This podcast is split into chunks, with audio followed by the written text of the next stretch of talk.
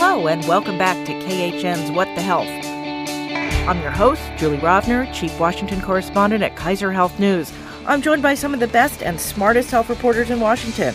We're here to bring you the latest in news about health policy from the White House, Capitol Hill, federal agencies, and the states. We're taping in our regular Thursday morning time slot this week on May 3rd. As they say in the business, news happens fast here in Washington, and things might have changed by the time you hear this. So here we go.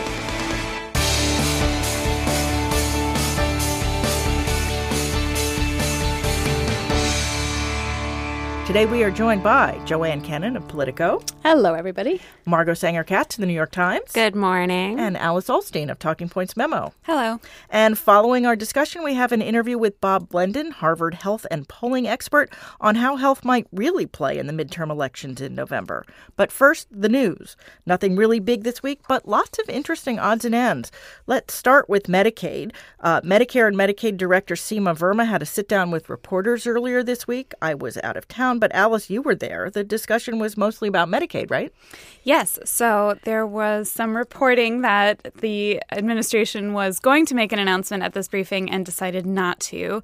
Um, so it was really just sort of a ask anything you want, although the main focus was these Medicaid work requirements that they are very keen on allowing states to implement and have approved three states already. And there's uh, nearly a dozen in in the waiting, uh, including most recently Ohio submitted a submitted a waiver request, and so lots of back and forth about that. Now.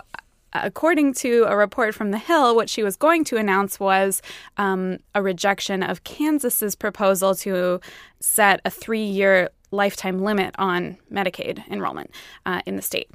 And um, that's controversial. may yes, that's what I. That's why I wanted violate, to talk about yes, may violate the Medicaid statute, uh, depending um, how that shakes out legally. Um, and uh, they did not announce that, so that's still undecided, uh, at least publicly. Um, but there was a lot. It really focused on the work requirements question, which they refer to as community engagement, um, because it's not just work; it could be volunteering or other things.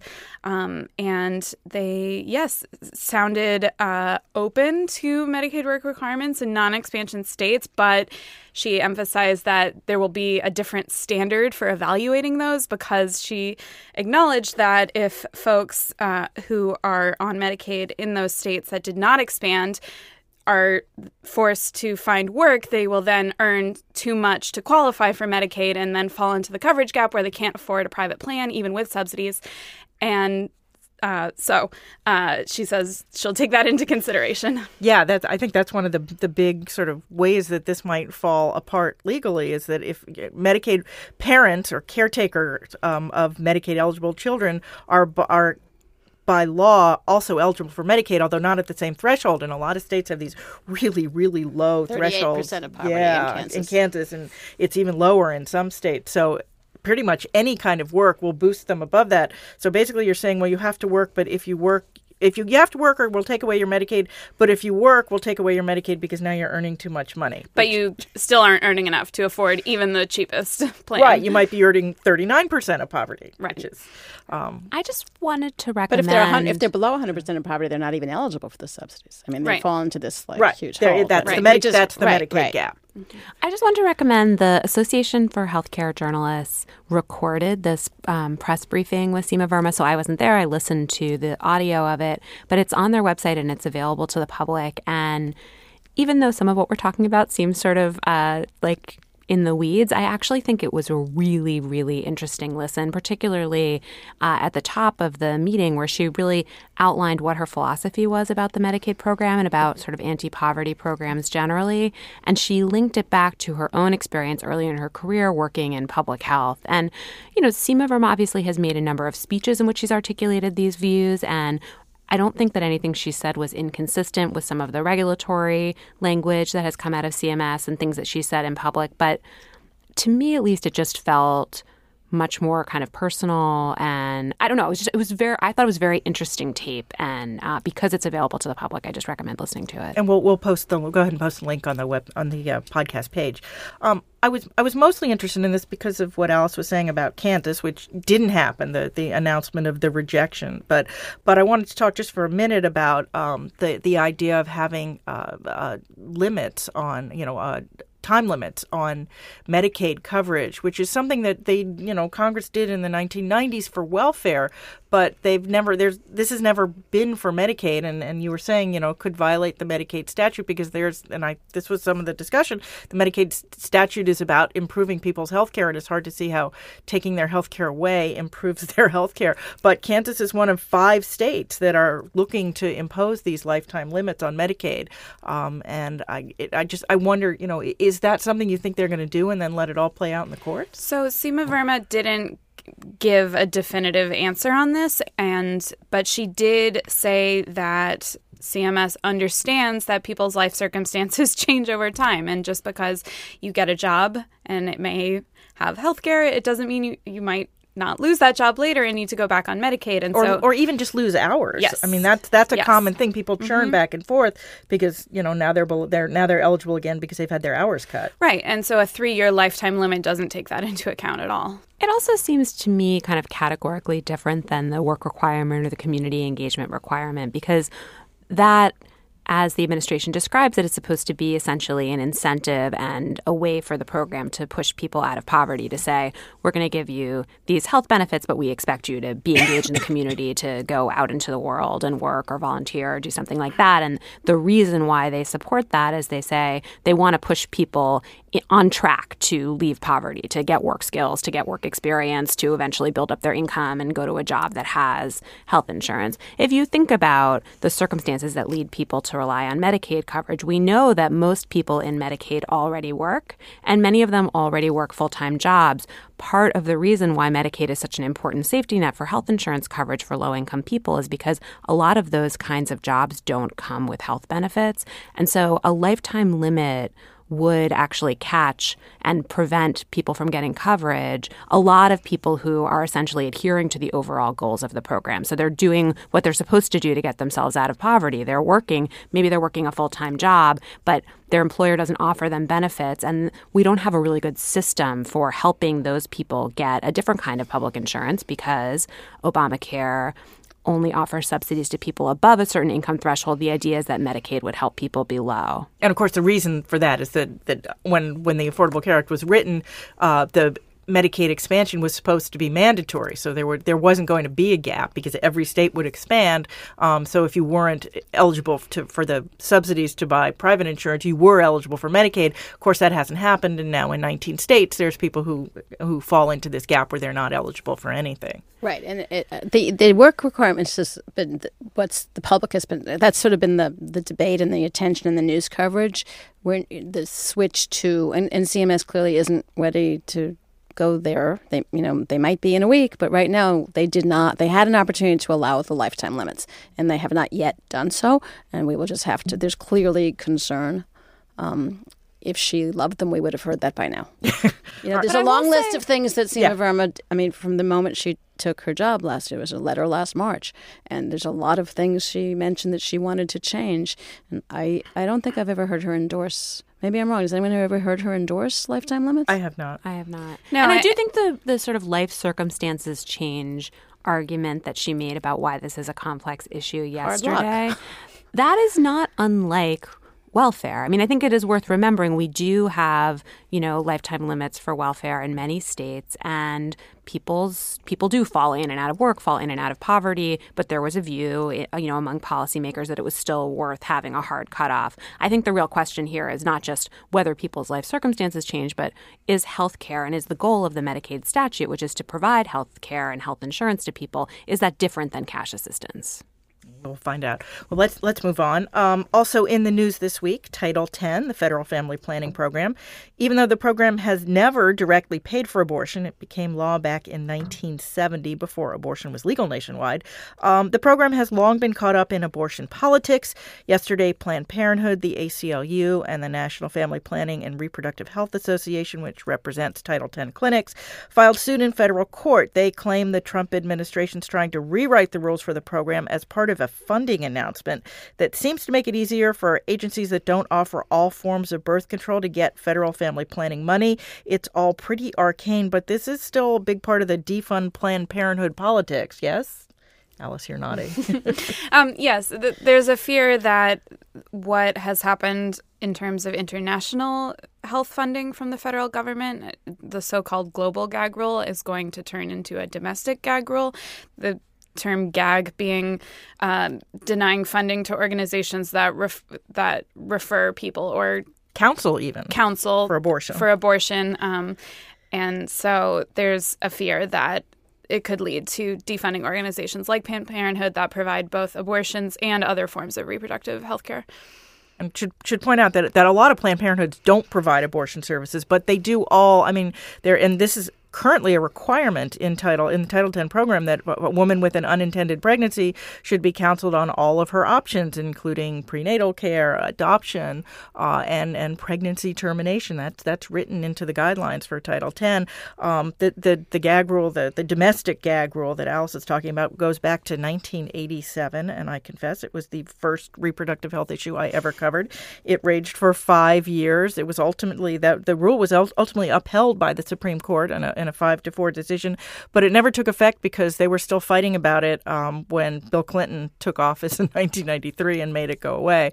I was actually surprised it never came back during the George W. Bush administration. Um, so I'm not all that surprised now that it's being talked about. And there was, I guess, a letter this week um, from, you know, uh, uh, 85 anti abortion groups, 41 Senate Republicans, and more than 150 House Republicans calling for, for its return. So I think. Well, it's another one of these um, expectations from conservatives that um, they have control of the House, the Senate, and the White House. And, and Vice President Pence and some of the White House personnel are very, very, very closely identified with the anti-abortion movement. And you know, they sort of they're they're part of the base thought that defunding Planned Parenthood was a slam dunk, and you know, it wasn't. It isn't. It hasn't been defunded. There's a shift in policy. There's an emphasis on abstinence, but checks are still being written to Although, Planned Parenthood, and people don't. You know, they they want action. My my political question though is that if they were to do this and having now covered abortion for, you know, 30 some years, it tends to be whichever side wins, the other side gets energized. So if they actually succeeded in putting through this rule and defunding Planned Parenthood. Um, and I think one of the reasons they want to do it is because they're worried about a big, you know, blue wave in November and they want to motivate the Republican base. Wouldn't it more motivate the Democratic base that's already motivated? Well, they need to motivate. This probably isn't going to. I mean, they're not going. Congress is not going to defund Planned Parenthood between now and uh, November, right? They, they don't have because the they they don't right. They would need sixty votes close. in the Senate, which they don't have. So for the conservatives to be talking about elect, you know, in a in a, a, climate in which the conservatives are very worried about losing control of the House, it, it, it behooves them you know, forget, they're not thinking that far, Julie. I mean, just they want to talk about more and more and more and more. I mean, yeah. and Title Ten, people aren't going to totally understand it. I mean, they want to vote def- no more money for Planned Parenthood. Right. You know, let's let's cut off Planned Parenthood. Um, and they want an explicit vote, and they're not going to get it. But by it's it, you know, we're going to hear a lot from both sides. Uh, people are very people have always been energized on this issue. Sometimes some years they're more energized than others, and also we're fighting about contraception now, not just abortion. And that I don't think that has been quite this politically salient for a while although we've it's, it's interesting because we've been fighting about contraception for a long time it just hasn't been so obvious right right there aside from the political question about the effect of this i think there are some practical considerations to think about too. If planned parenthood was really defunded or substantially defunded through title x or through medicaid some of the different ways that republicans would like to defund them i think there would be a real shortage of the availability of uh, you know women's health providers in a lot of states, even in places that don't really like Planned Parenthood. There's been quite a lot of research that suggests that there just aren't enough other people who could take the money, who could take up the excess patients. And that may not be a permanent problem. I think, you know, obviously, if there is this gap and there are people who are committed to providing these services, like they will find a way and new practices. You know, maybe Planned Parenthood will even reorganize itself in some way. But in the short term, I do think that if Planned Parenthood can no longer access these federal funds to supply these services that there will be a lot of women who need a lot of reproductive health help, not abortion, but contraception and counseling and other kinds of things who really are going to struggle to find someone that will take care of them. And we saw that on the ground in Texas when Texas Right. got off Planned Parenthood, tried There to do been gaps. their own. It's a couple yeah. of years and there's still gaps. Yeah. So, all right. Well, we have we still have more to cover. Um, in in the strange news of the week, Donald Trump's former doctor Harold Bornstein told NBC that shortly after the president took office, one of the the president's lawyers and his head of security raided the doctor's office and took the president's medical files. White House Press Secretary Sarah Huckabee Sanders, responding to the story, called it, quote, standard operating procedure to remove the medical records to the White House medical unit. I covered the passage of HIPAA, the federal, uh, federal medical records privacy law. That is not how it is supposed to work. Well, I mean, I think that a none of us were surprised to see Dr. Bornstein back in the news. We were just sort of waiting for his moment. Been hoping. Um, and you know he's in the news for two reasons. One is he he now claims that Trump um, wrote that letter saying he was the healthiest person in the history of the human race, or whatever, the, the, the healthiest president ever, ever, ever, and ever would be. Um, so he's had a double whammy of ex- news exposure. Although Bornstein did note that most of the other presidents are dead. Anyhow, you know, like even for the George Trump era, he stands out.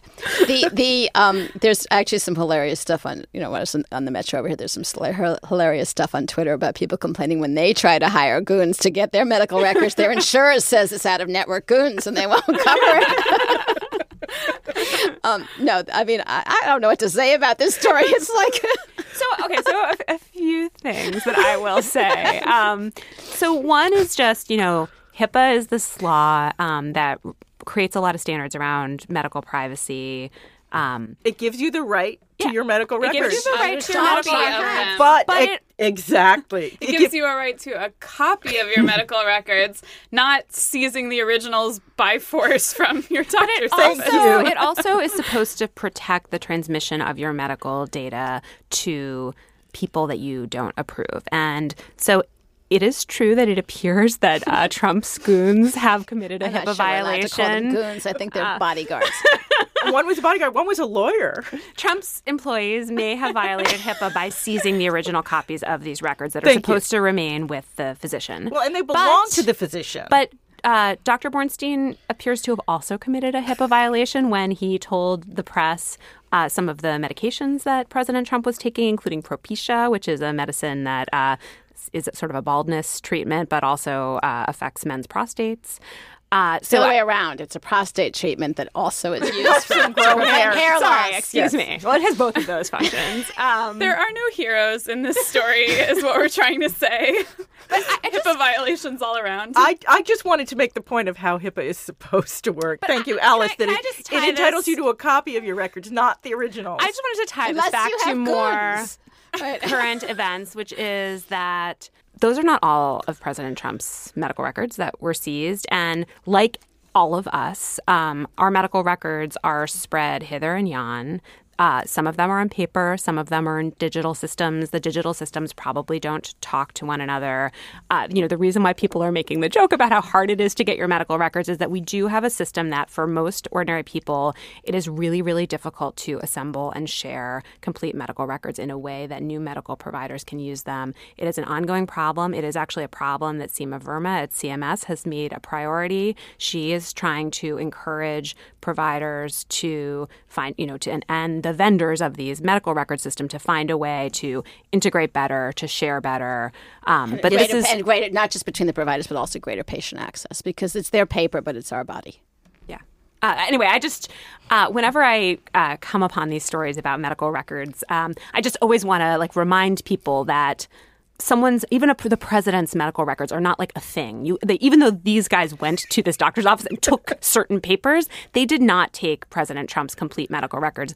And even though One Dr. presumes he's seen Bornstein more than one doctor apparently you know, may have misled the public about the exact status of President Trump's health, it is also important to note that he doesn't necessarily know everything that there is to know about President Trump's health because President Trump might have gone to another doctor for other problems, and we don't know about those things. So I just remember during the campaign, there was a cry, in fact, from President Trump that Hillary Clinton's medical records should all be released. And I've had the same exact kind of friction in my mind at that moment. Like, her medical records are not an entity that can be easily just handed over to the public, even if she wanted to. And I just think it's worth remembering that. I bet even she's these things that were organized taken. about it, though. I mean, she knows where they are better than he does. But but it's not like your taxes. You can actually turn Yeah, over your tax right. return. Your tax returns, that is like one document. It is in a central place, like that exists. Your medical records are just like a big old mess of paper, which anyone who has ever tried to get their vaccination records or even just like get an MRI from one place to another knows. and and Trump never did release his full records. He released um, The- a a, letter. letter and a discussion he on he Dr. apparently dictated. But d- are you surprised? I mean, no two people could have that syntax. No, but there's a difference between oh, no one's surprised that this ridiculous letter bragging about his stamina was was self-written and not by an actual doctor on the up and up, but it's I think it's you know, it's it's it's more than just a silly scandal or punchline that we knew so little about his health before the No, but I, but I think that that was reported at the time. That, Yeah, that wanted to there wasn't a lot of that. There was a letter. It was on Dr. Oz. It was skimpy. It was there was no, you know, it, it did not tell the whole story. I mean, people did write at that time that it was not exactly. Um, a convincingly thorough examination of an overweight year, overweight seventy year old's health. uh, Who There said was a he really doesn't good like to ex- piece that one of exercise. Joanne's uh, writers, Dan, Dan, Diamond, yeah. wrote at the time, where he was talking to a lot of people about this problem. Like we, as the public, should care about the health of our presidential candidates, and we need to have some kind of objective, unbiased way to evaluate it. And he talked to a lot of experts who said that perhaps there should be some independent board of doctors that examine each of the presidential candidates and make an independent public evaluation of their health, which m- would not necessarily be every single medical, you know, doctor's visit in their entire lives, but you know, like here's how they are right now. I don't know if that is a great idea, but I thought it was an interesting idea. But we all, I mean, even with Trump in the presidency, you know, when he supposedly had the neutral, you know, Navy doctor assessment that was supposed to be, you know, he's the president's doctor, but he's also the public's doctor. And this, And he's an admiral, right? And right, yeah, and that one didn't turn out too well either. Yes, that was yes, that what I was going to say. That the only other person who we've heard from on Trump's health is Dr. Ronnie Jackson, who now not only is not going to be the the next VA secretary, he's apparently not going to be the president's physician anymore, and he's under investigation Well, if by the president the listed Pentagon's 200, you all are investigator going to be very embarrassed by your criticism of Dr. Ronnie's Well, comments. we won't be here to be embarrassed. Unless we all live to New York. All right, one, one more before we move on. Um, Uh, but on a oh, side, there's ahead. also a slight HIPAA thing going on with um, Ronnie Jackson and uh, Vice President Pence's wife, Yes. and whether he handled her, Karen Pence's, um, private medical information correctly. That emerged this week, and we will be hearing more about that. Yeah, so so Ronnie Jackson is is not out of the woods yet. Um, uh, all right. Well, speaking of doctors, Tom Price, that Tom Price, the former head of HHS, who left after Joanne's reporters outed his proclivity for private plane travel, um, gave a speech at a big DC health conference this week. We hadn't really heard from him since he left HHS, uh, and he pointed out that Congress's elimination of the individual mandate penalty in the tax bill was likely to hurt the individual insurance market by encouraging healthy people to opt out and leaving the sick behind. Now, that is what most analysts, including the Congressional Budget Office, think, but it is the opposite of the Republican talking points on this subject. And in predictable fashion, he tried to walk it back the next day. My question is what prompted him to say it in the first place? I don't know, but Marco Rubio was walking back the tax comment at the same time, and I was worried that they'd run into each other. it was like this it moment like of Republicans accidentally tell the truth yeah, week. it, it was like this. We we actually have he has done a few industry speeches, and we've tried to cover He, them. Tom Price. Price, and we had actually sort of tried to cover them. And he, you know, as you can't get in the room, but you can talk to people. And he had no, he had made no news for you know ever. So of course, the one day we said, all right, we're not going to go. We're yeah, it was at other 8 o'clock in the morning. Well, we do things at eight o'clock in the morning, but we didn't. We didn't assign an ex secretary. We didn't assign somebody to, to go to an ex secretary's speech since he hadn't said anything newsworthy in months. And of course, he he he said that the mandate is essential, basically. Um, and I don't know what was in his mind, but the you know, and then he did walk it back and say, well, that's why we have all these other. It would adversely affect certain populations and make it more expensive. But that's why we Republicans are going to do these other things like associated health plans and short-term plans. So he he um, tried to Put deny context? saying it, but he tried to put it in It the larger context. it was pretty wild. been talking to, you know, since he left office and what kinds of job opportunities he is considering for the future. Right. I mean, I, I think it makes perfect sense if he's more on the industry side now because the industry is freaking out about this. And well, the insurance industry. Yeah, Well, it's true. I guess the rest of the Yeah, rest of the no, no. I mean. AHIP and everybody uh, uh, else, uh, as not everybody else, but many industry players have been saying exactly what he said that um, the repeal of the individual mandate, the availability of these skimpy plans are all adversely affecting the individual market, including the insurance companies that provide plans there. And so it makes sense that now he's not on the political side and more on the industry side or looking to transition into the industry side would say that.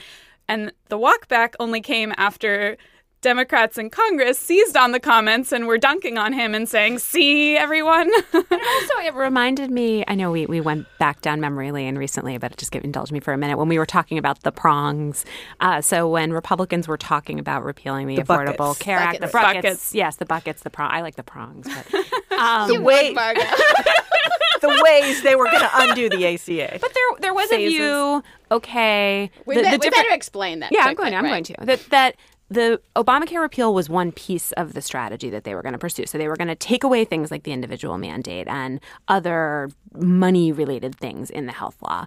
Then they were going to do a bunch of regulatory changes, including things like short term plans, association health plans, which they're doing now. But then there was this third prong or third bucket of the strategy, which is they were going to then come back and do new legislation that was going to sort of deal with some of the problems that resulted from changing the financial incentives, but not changing the lar- the overall regulatory regime of insurance. So there was an idea that like if we're still going to have guaranteed issue and essential health benefits and community rating and all of these other uh, sort of what Republicans consider to be onerous regulations of insurance, and then you take away some of the subsidies and you take away the individual mandate, that you're going to kind of wreck that market. And so what they need to do is re-regulate that. And so in this in this small way, I think his comments this week were roughly consistent with the overall strategy that he was pursuing as part of the administration in trying to repeal the Affordable Care Act, which is to say repealing the individual mandate alone and doing nothing else was never their stated strategy. They knew that that would create problems. I think he just was a little bit more straightforward and frank about the kinds of problems that it would cause in this context. and uh, he, well, that's also assuming that bucket three or whatever we're calling it is possible. And many members of Congress and many people were saying all along that it isn't possible. You can't do repeal through reconciliation and then hope magically later you can do re- replace, which would need 60 votes which in the would Senate. need 60 votes in the right. Senate. I think they were hoping. I mean, I think their strategy was um, take a it- hostage. no, that it was you know once you repeal a big chunk of it, it, it the system wouldn't work very well, and that you would have Right. gotten some moderate and then- Senate, right. Senate votes. And so essentially, take a hostage, break it, and then people will be more motivated to vote to fix it. and as it Trump turns has out- said right. that a number of times. He said exactly Right. that. But also, as it turns out, the regulatory prime bucket, whatever it is, turned out to be where we are, and they've done a lot of damage to. Uh, they have not repealed Obamacare, but as we've talked about every single week, it is not as healthy as it could be, and it's mostly through the regulatory and other inactions. All right, well- regulatory actions and marketing I'm so inactions. excited I got to say prongs again. All right, well, Buckets. I think we're going to stop I'm going to get you a fork for your next birthday. Those are times. uh, uh, oh, right, you're right, right. All right, we're going to stop for the news of the week. Uh, we're going to go to our interview, then we'll come back and talk about our extra credit stories. So while I was in Boston earlier in the week, I was on a panel with Robert Blendon, who holds joint appointments at Harvard's Kennedy School of Government and its School of Public Health. Bob is a polling expert who specialized in the politics of health over several decades, and I was pleased to be able to ask him about the complicated politics of 2018. So here's the interview. Some people have been saying for a while that this coming midterm election will be the first since 2006 where healthcare hasn't been one of the central issues. Others say that healthcare will be a driving force for voters in the fall. Who's right? they're both right. So the driving issue uh, will be a referendum on the president. And uh, when the polls come out, it'll say that a lot of people voted for Congress because they were or against it. Then there are going to be a set of issues that people say were important. They weren't dominant. The referendum, health care will be one of the top uh, two or three issues. But the important thing, it will not be around the operation of the ACA. Some people are just too close to this. It's going to be about principles. So, what happened in the debate to repeal uh, the bill, there was a dramatic increase among Democrats and independents on a belief that we should never take uh, coverage away from 24 million people. And they're angry and they just want to make sure whoever's elected to the House or Senate doesn't come back and try to take 24 million. But they actually don't know very much about what's happened in the last year for it. Uh, a much smaller number of Republicans are still hanging in, but again, it's about principles. They don't like the idea the federal government will end up managing health insurance and medicine health care. And they don't think we can afford it. So when they actually say healthcare is an issue, it's not about what happened to the exchanges last month or anything else. It's they would like something that's smaller and doesn't have the federal government. So the story will be it is a referendum, but among issues, healthcare is likely to be there principally because these Democratic oriented voters actually want to punish somebody for the town halls and the marches and the uh, stories about kids with uh, cerebral palsy not being able to get coverage when they're adults. There are a lot of angry people out there uh, for that, and that will show up. But it, the overall election is a referendum. Do you vote for people who will support the president or, or, or not in the next two years? Is this a mirror image of 2010 when the Republicans, you know, after all the, the angry town hall meetings of people opposing the Affordable Care Act, and then the Republicans, interestingly, interestingly mostly ran on the Medicare cuts in the ACA, um, and the Republicans, as we know, took over the House. People missed about 2010. Uh, there was a referendum on President Obama, and it was quite mixed. And the referendum, which was tied to health care, was we were in the biggest economic downturn since the Great Depression a lot of voters thought he got his priorities wrong. He shouldn't be running around trying to build these big health care when uh, businesses are closing, people can't get loans. So there was an anger about his priorities, and there was a uh, scared about what this ACA thing meant even though people like the idea of universal coverage, uh, they can get very practical when you get down the policies. What happens to my family, my neighborhood, my business? And this bill scared them. So the two about how come you're working on this when the plants are closing and what I've heard about it scares me. Really, it led to a referendum where, in fact, the Republicans took over. And the focus on Medicare is always important because seniors have gone from the most Democratic leaning group to many of them now leaning Republican. And so protecting Medicare turns out to be on both sides a very important uh, issue for what a swing group who turn out in off year elections could care about. So, what do we think we know about what voters want from healthcare right now? You said it's a very sort of broad brush thing. The uh, problem is that people are are tied up more broadly in, in principle side. And the activists in the Democratic Party are going to shock everyone. They are really going to be pushing for some sort of a government, a single payer, and it's around fairness and equity. They're not into how to fix the cost issue and everything. They just think the same card and same benefits for everybody is very fair. Also, the next generation has not a lot of love for for-profit insurance companies. Uh, for that. And on the Republican side, it's going to be uh, repealing and tearing out root and all is gone. But some alternative which leaves people covered, that's less expensive, and it's run by states, is really going to be the big political uh, uh, uh, issues. Everyone thinks costs are a problem, and that will be politically with us. But the problem of the cost issue, solving it, threatens not only doctors and hospitals, it threatens a number of middle uh, income people when they hear their benefits will be capped, they'll be limited, they can only go to certain networks. So the cost issue has a real downside because the solutions don't sound right to a large number of people. So it'll be the top issue, but it's very tough to find a political solution that at the end of the day makes voters feel better about you. What would we have to do to get to a point where the electorate could make a statement about health care that lawmakers could then act on? Uh, we're going to continue to have two sets of debates. Uh, and one debate will be elections, which are general principles. Where do we want to go? More government, less government, more action. And then we're going to have to have, after the election, depending on the mix, a debate of where we go next. But the, the issue is this country is more polarized politically. It's not just on health care, uh, on almost every domestic issue. So the, the nature of the debate just cannot take forward unless one party is dominant uh, or another. So it requires a change, and people don't want to go back and remember that when Medicare was enacted, LBJ had the biggest liberal sweep in, in my lifetime history uh, uh, for that. And this could happen in the next presidential election or a more conservative sweep. But you have to start with where the majority parties uh, uh really are. And then you really are going to focus on what uh, individual policies are. The dilemma is if you look beneath the surface, it's very hard to get bipartisan support on anything but medical research. Uh, we just have lost the ability to talk to each other across party lines. So a lot of the big changes will occur if one party ends up in a cycle dominant. They will move in one direction, and if they in in, the other. Uh, but these debates are not over because the Democrats are not happy uh, with we're just going to fix the ACA.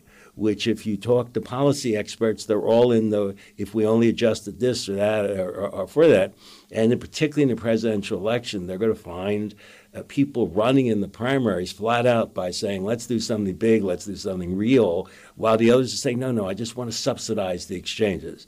That doesn't make good election talk. Yeah, that was my next question, which is that we've talked a lot on this podcast about internal divisions among Democrats, single payer versus sort of more incremental among Republicans, about, you know, pull out the ACA root and branch or leave the popular parts and just repeal the rest. Which party is more divided on this? Uh, so uh, actually, bo- uh, both parties are divided. The Democrats passionately care about this issue, but the next wave of ge- Democrats who are quite active, liberal, younger, they want a big change from the private insurance side. The Republicans are, are divided, but they have taken such a beating uh, in the last uh, session, and particularly if they lose seats around this, uh, there will be an effort to find something that is credible that they can uh, uh, live with. A continuing battle between the far out conservatives and, and, people in moderates will guarantee they're in the minority party for a number of 40 years. So I do believe uh, by the time we hit 2020, you're going to be surprised. There'll be some interim bill. In my view, it's going to look like a modified Graham Cassidy uh, bill, which gives states an awful lot of authority. And the trade off is you're not going to take coverage away from 24 million people. It may be skimpier, uh, more choices, but they're going to have to have a larger, uh, larger bill. But because we're likely to have this big primary on the Democratic side, people are going to be taken back because for a year, uh, the more liberal candidates are just going to start out with single payer. Uh, and they're not going to want to have a discussion about fixing the ACA. And that's really going to uh, uh, catch mainstream Democrats because what, what do I do about this? And my view is they may have to consider something that's attractive, buying into Medicare or something that says, I am not for just fixing exchanges for insurers for five more years. We have another alternative, but it doesn't leave the federal government providing insurance to everybody. But it's going to be a much bigger debate than anybody can imagine who thinks this is all settled now that the ACA is limping, but it's still there. Is this the most divided since you, have been doing this what thirty some years? Is this the most divided the electorate has been on healthcare while healthcare has been sort of a prominent issue? Uh, so uh, they have been divided. The thing that is different is that the electorate has divided. If you look at the Pew polls, on seven to 10 domestic issues. They're now 15 to 20 points apart. So it makes it harder to find an agreement. If all I disagree with you as a Republican or Democrat is health care, maybe we can find something in the middle. But it turns out I don't agree with you on taxes. I don't agree with you on welfare. I don't agree with you on foreign aid.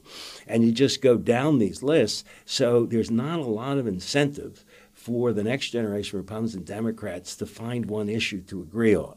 So these divisions are very, very real, and I think we're going to have cycles where the dominant party is going to shape health policy. Uh, and the risk is if you're in the 20 year thinking, uh, the other party can come in and make some pretty dramatic changes for it. But I don't see a consensus. I just see if one party is in the majority, they will push health care because it's important to their voters. But it won't look the same. There's just no uh, Lyndon Johnson uh, hugging some number of Republicans who voted for the Medicare bill. I don't think we're going to see that in the future. The, the debate will continue. Yes. Robert Blendon, thank you very much. Thank you very much, too. Okay, now it's time for our extra credit segment. That's where each of us recommends a health story they read recently, they think everyone else should read too. Don't worry if you miss one, we will post the links to these stories on the podcast page at khn.org. Who wants to go first? Joanne. Uh, there was a really good piece in the Times this week in the New York Times uh, by Abby Goodnough. Injecting drugs can ruin a heart. How many second chances should a user get? Um, and it's a complex story. Basically, drug users, uh, meth as well as opioids and other other things, can end up with these life-threatening heart valve infections. Endocarditis is the technical word. It's complicated, dangerous, and expensive to treat. Um, it, they can get reinfected um, the survival rate's not great, and there are doctors gro- grappling with how often do you repair them. And there, there, was a focus in this story about one doctor who's trying to say you don't just repair the heart, you've got to get them into treatment and get them a shot at getting clean and getting healthy. And it's very it's a complicated bioethics coverage, opioids, everything in the mix story. It's almost like giving organ transplants to, right. you know, or liver they, transplants. They said there was people. a quote in the yeah. story. It's like giving a liver, liver transplant to a guy drinking a fifth of vodka while you operate. Yeah, that was sort of the. Margot. Uh, I wanted to mention a story that ran in Politico this week from Arthur Allen about a friend of the president's uh, who is a Mar-a-Lago member and a physician named Dr. Bruce Moskowitz. And uh, Dr. Moskowitz apparently is unhappy with the medical records system that Cerner has provided to the hospitals that he practices in in Florida. And as a result, he has personally intervened to try to prevent the Veterans Administration from completing an $18 billion acquisition of a medical record system from this same vendor. And it's just. Uh, it's just a, a really um, incredible story of how this person who is close to the president has interfered with this major, major federal procurement contract uh, that, in fact, was initiated at the behest of other people in the White House. And, you know, it appears that many of his complaints about the system are actually not even remotely relevant to the system that the Veterans Administration wants to buy. That it just so happens that his hospitals use a different version of the software that has fewer features. And out of date, it hasn't been upgraded. right. So it's a couple years old. It hasn't been upgraded. And we should right. point out he's been on the conference calls where I mean the official conference calls where they're discussing, you know, trying to, to make this happen.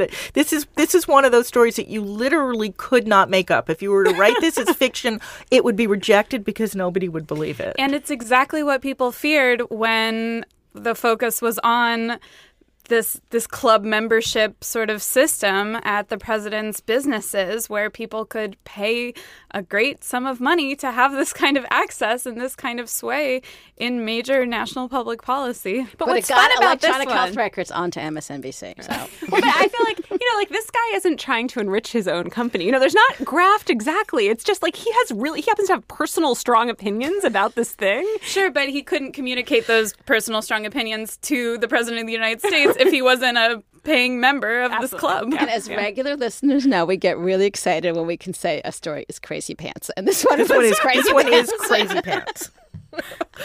All right, Alice, you're just a little a little more staid. a little more sad over here. Um, so there's a there's a great new uh, report out of the Commonwealth Fund uh, tracking the uh, number of people who are uninsured, and it is up a lot uh, since uh, the administration came into power in 2016. There's about 4 million more people of working age who are uninsured, and they attribute it to the administration's policies, among them slashing. Uh, outreach for open enrollment, cutting the length of open enrollment, repealing the individual mandate, like we just talked about. Um, and they predict that even more the numbers will continue the numbers of people without insurance will continue to climb in 2019 because of those factors and because of the availability of these skimpy plans um, which will raise premiums for the comprehensive plans and price people out of the market etc um, interestingly they found that well this is to be expected but